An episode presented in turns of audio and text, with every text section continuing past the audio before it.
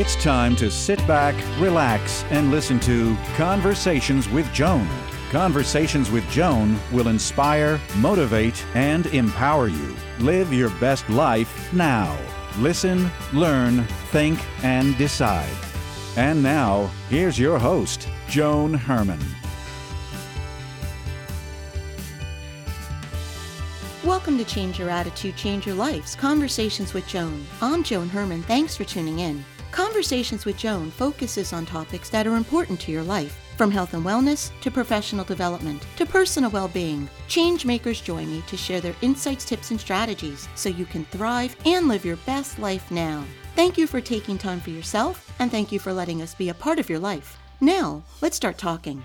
Midlife is a time when you may be looking back at how you've lived your life, and you may be thinking about what comes next. Are you happy in your current job or relationship? Are there things you always wanted to accomplish but never found the time? What will your next 20, 30, or even 40 years look like? Today's guest, Michael Clinton, author of the book Roar into the Second Half of Your Life Before It's Too Late, says that after 50, we all can move loudly and proudly into a life that brings joy. Michael is the former president and publishing director of Hearst Magazines. He is also an author and photographer. Welcome, Michael. Thank you so much for joining us. Joan, thank you so much for having me. It's a pleasure to be with you today. Michael, so many of us, when we hit middle age, we tend to think that the best is behind us and that there really isn't much to look forward to. And I know in my own life, everything that I'm doing now the, the radio show, the magazine, the brand I created all of this when I was in my mid 40s after raising my family. So I'm a firm believer in everything that you say and teach and have written about. So, why do you believe that the best is yet to come? Well, you know, Joan, first of all, if you're 45 or 50 or 60 and you're healthy, you're going to have another 30, 35 years ahead of you. Uh, you could possibly live to be 90. And so you have the opportunity to have multiple careers, new relationships, new lifestyles. Um, you know, what I like to say is, let's say you're wrapping up your first career after 30 years at 55, you can launch into an entirely new career that can last you another 20 plus years. So the possibilities are very different than the construct that was handed to us by our parents in the um, the, the days of you know retirement at 60 and then you know sort of the long slide. Mm-hmm. You know there there's a lot more to do and a lot more capabilities for people to experience in the next you know in the second half of their life. And I really love this messaging because I know so many people. I have friends who hate their jobs, they really hate their lives, and all they keep mm-hmm. saying is, "Oh, I just can't wait to retire." And and I say to them, "But you you want to wish away the next 10, 12 years of your life. Why not reinvent or recreate something that can take you, as you say, to the next 20, 30, maybe even 40 years? Yeah, I think, you know, this whole notion, uh, you know, ROAR, the book, is an acronym. And the first R is reimagine your life before others do it for you, whether it's circumstances or it's family or whatever the case may be.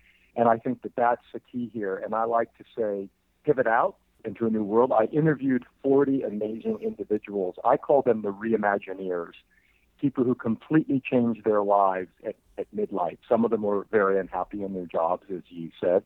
Some were unhappy in their relationships, but they all found a path, and they tell their stories, which are quite quite inspirational. And the book also has a lot of you know practical advice and tips and and strategies that you can use to really you know move yourself forward. So you mentioned reimagine yourself. Let's go through the O, the A, and the R. Thank you. Uh, the O is, you know, own who you are, own where you are at this point in your life. You know, the past is, you know, the past, and you can't change it. So just own it. Own your health numbers, your financial well-being. Look, what kind of life do you want to be living, and how much money do you need to do it? Own your strengths, your weaknesses, your failures. Um, and uh, you know, also, I like to say, go to your last number, go to 90, and work backwards. What legacy have you left? What contribution have you made to the world? The A is act on what's next for you, and it's the introduction of a new concept called life layering to build a very rich life. And the final R is reassess your relationships because your family, your friends, your community, your work colleagues, they're all the ones who are going to facilitate and help you get to where you want to go in your next your next chapter. So use those relationships, find your tribe, you know, take the people out of your life who are not supportive of you and, you know, enhance the people in your life who are supportive of where you want to go with your, your next dreams and goals. And I think, Michael, as you could see by my brand and the work is around changing your attitude, that is because what I learned when I was in my 40s and after raising my family, this is all the result of a loss of self esteem, trying to figure out what the next move is, then going through significant personal losses in my life. And at the heart of it for me was learning the possibilities that are, are out there for me and then believing that I could achieve them. And, and I think once you do that, once you see what is possible and a that you can do it, it it's unlimited. The sky's the limit for you. Yeah, you know, one of the great things, Joan, that comes up a lot in the in conversation are people who are in their mid 40s and they say, "I wish I wish I could go back to school. I wish I could learn something else, but I don't have the money to do it. And one of the things which I've learned is an enormous amount of money out there for adult education, Pell grants, federal grants. Many universities in certain states um, let um, people over 60, for example, go to college for free.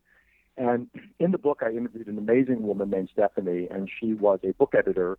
And at 53 years old, she decided she wanted to become a doctor, which has a whole host of you know steps that you have to take to get there. She ended up doing homework and got all of her education funded. Uh, she's now 63. She's a doctor, and her story is a great one. Of you know, if you if you're really driven and motivated to do something different, you will find the path.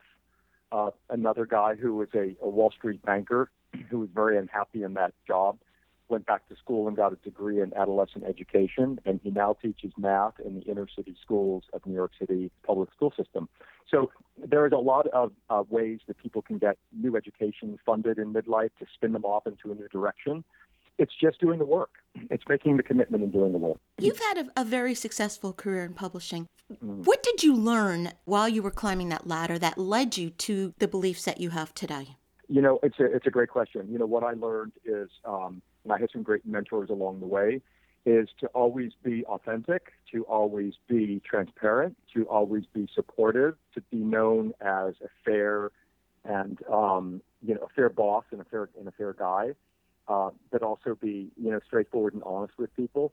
And I think that led me you know on a um, a really great path of growth and success.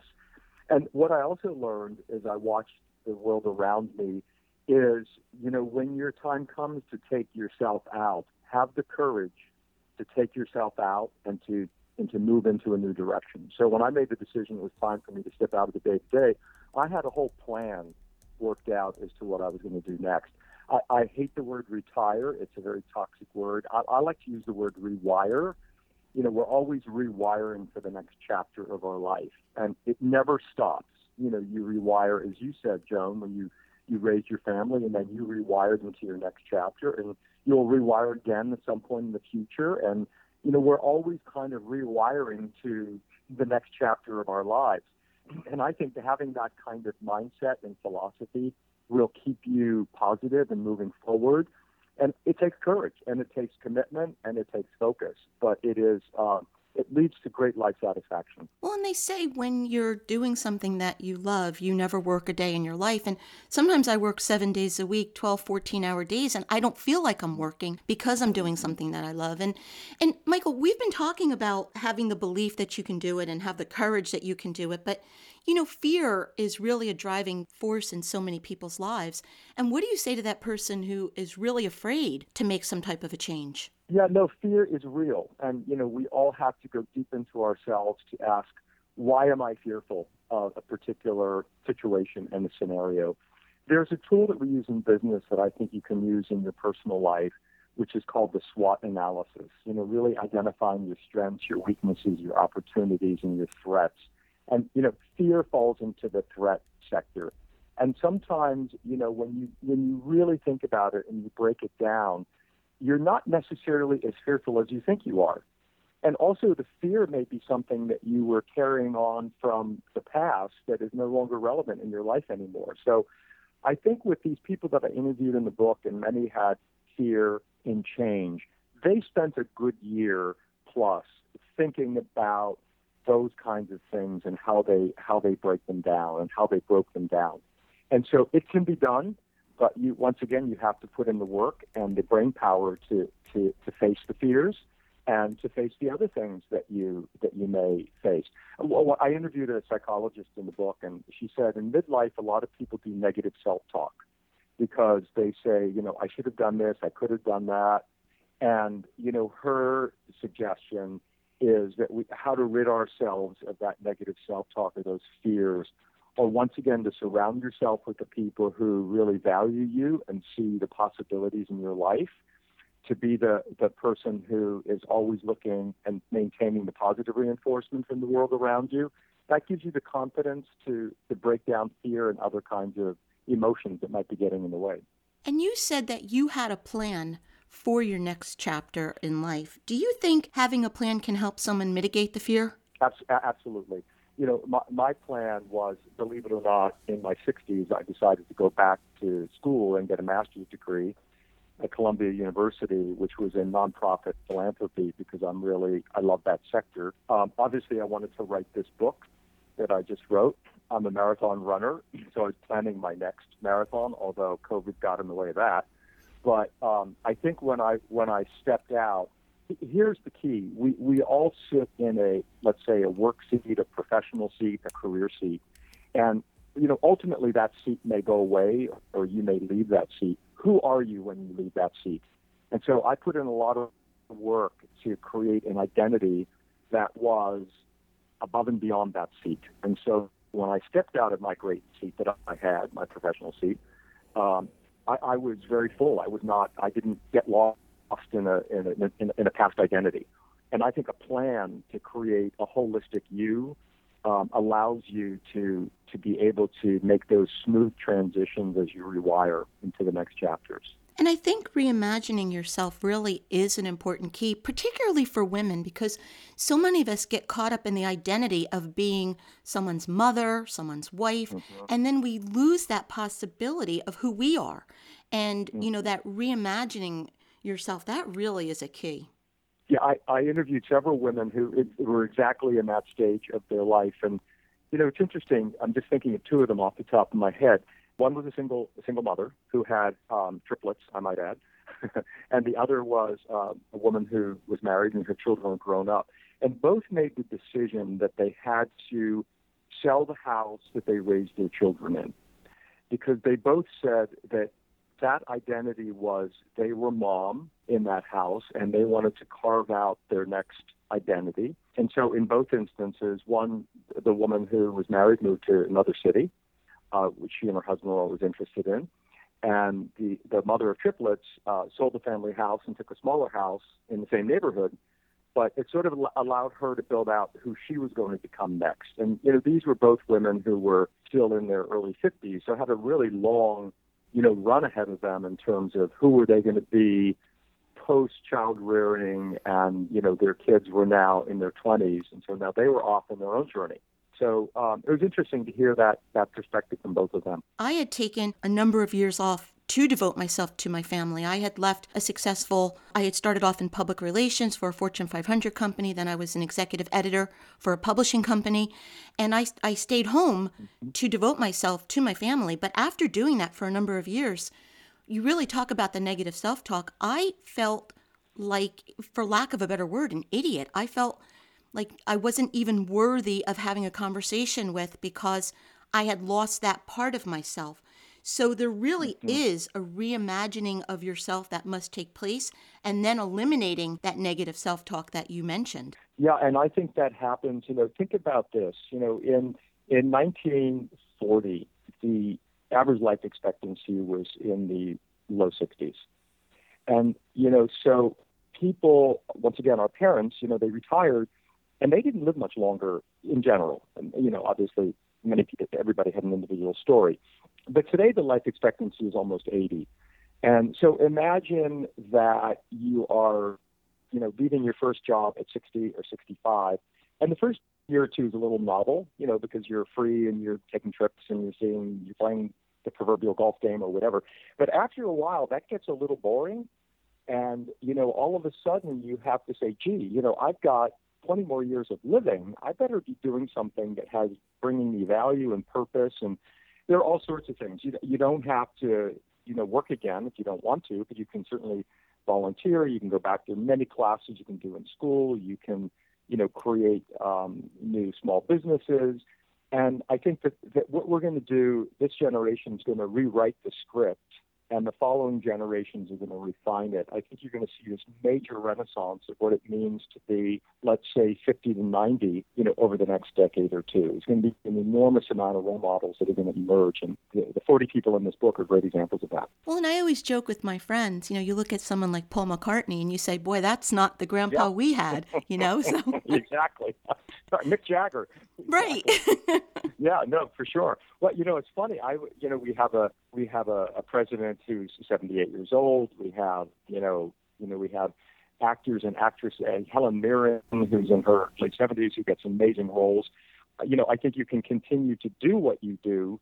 Um, you know, as you, I like to say, live longer uh, as opposed to get older, because it's all about the positive language of living longer. You can do what you do for as long as you want. You know, like government and corporations and institutions are going to have to really accommodate all of us because we're the people are going to change it. The people um, are going to demand that they stay in their jobs, stay in their roles if they choose to, or start new things. And you know, the Kauffman Foundation, which is in Kansas City, 26% of entrepreneurs and the fastest growing group of entrepreneurs are people 55 to 64 starting new businesses and new ideas. And so, you know, it's going to be a real, I think, movement happening in the next decade or so. And I think it's an exciting time, and- books like yours help give us the tools to live the type of life that we want to live. Yes, thank you. Absolutely. And that book is Roar into the Second Half of Your Life. If you'd like to get more information about Michael and his work, you can visit roarbymichaelclinton.com. Michael, in our final moments, what's a takeaway? What do you want to leave, leave our listeners with? You know, I want I want the takeaway to be the enormous amount of possibilities that one has when they get into their midlife and their 50s. You said it at the top of the conversation that life had passed you. You know, many people think that life has passed them by. What I would say is life is still ahead of you. You have a second chance. You have an opportunity to reclaim something. You have the ability to completely reimagine and reinvent yourself because you're going to have, you know, a long arc of life, assuming you keep your health, you know, you're healthy and you keep yourself healthy. And so I think it's an enormous amount of optimism that um, you should have about what you can do next and what might be possible in your life, whether it is work, lifestyle, or even love.